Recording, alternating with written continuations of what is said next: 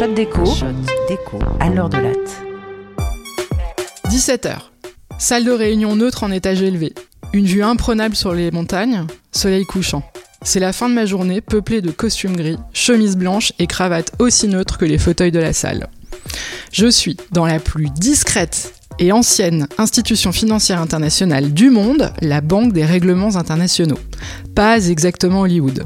Et pourtant, mon dernier rendez-vous de la journée, un Américain un peu rougeau et bedonnant, 55 ans, pas franchement sexy, se compare à Tom Cruise dans Mission Impossible pour m'expliquer son travail.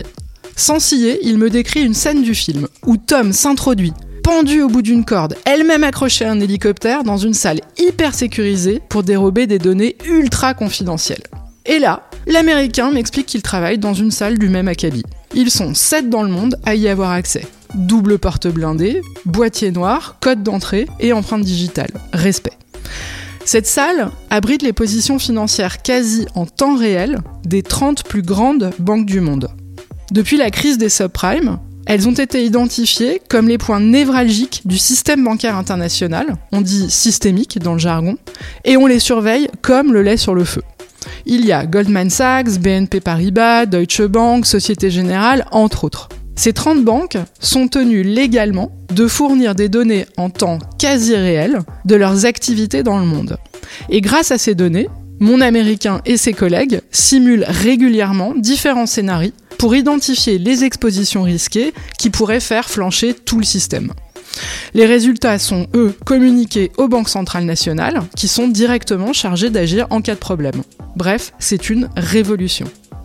Tout a commencé le week-end précédant la faillite de Lehman Brothers en septembre 2008. Ben Bernanke, le gouverneur de la Banque centrale américaine, réunit alors en urgence les PDG des banques de la place dans une seule salle.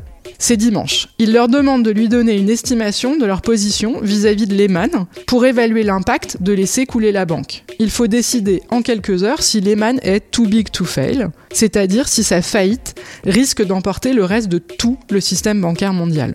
Et là, le tour de table est catastrophique. Très peu de PDG dans la salle sont capables de fournir ces chiffres. En fait, les groupes bancaires ont connu une telle croissance dans la décennie précédente, via des rachats, fusions, ouvertures de filiales dans le monde entier, que la consolidation des positions s'avère impossible. Autrement dit, les banques sont devenues des systèmes tellement complexes qu'elles étaient hors de portée du superviseur au moment de la crise. Bon, on sait que Lehman fera faillite le lundi 15 septembre 2008 et on connaît la suite. La réglementation bancaire a significativement changé depuis. Le système d'airbag en cas de choc a été renforcé et un statut spécial a été donné aux banques systémiques plus elles sont connectées, plus leur airbag est épais. Il y a encore débat sur le niveau de protection. Les pro-réglementaires pensent qu'il faut doubler la taille des airbags pour être complètement à l'abri des crises. Mais toujours est-il qu'avec leur costume gris, on pourrait confondre mon américain et ses collègues avec des banquiers de Wall Street, mais en réalité, ils sont leur pire cauchemar.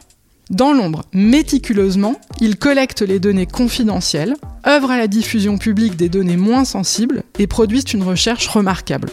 En fait, leur arme à eux, c'est les datas, confidentielles ou publiques.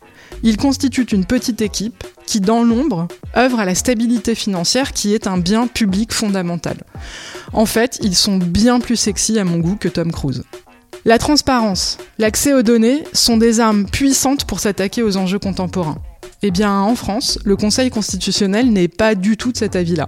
En 2016, il a retoqué une disposition obligeant les multinationales françaises à publier leurs données financières, jugeant qu'elles portaient une atteinte disproportionnée à la liberté d'entreprendre. Cette disposition émanait d'une directive européenne de lutte contre l'évasion fiscale. En effet, plus les entreprises ont des activités à l'étranger et moins elles payent d'impôts. Donc un moyen efficace de changer les incitations et faire payer leurs impôts aux grands groupes et de mettre la lumière sur leurs pratiques. C'était l'objectif de collecter et rendre publiques ces données. Décidément, mesdames et messieurs les sages, vous n'êtes pas, mais alors pas du tout sexy.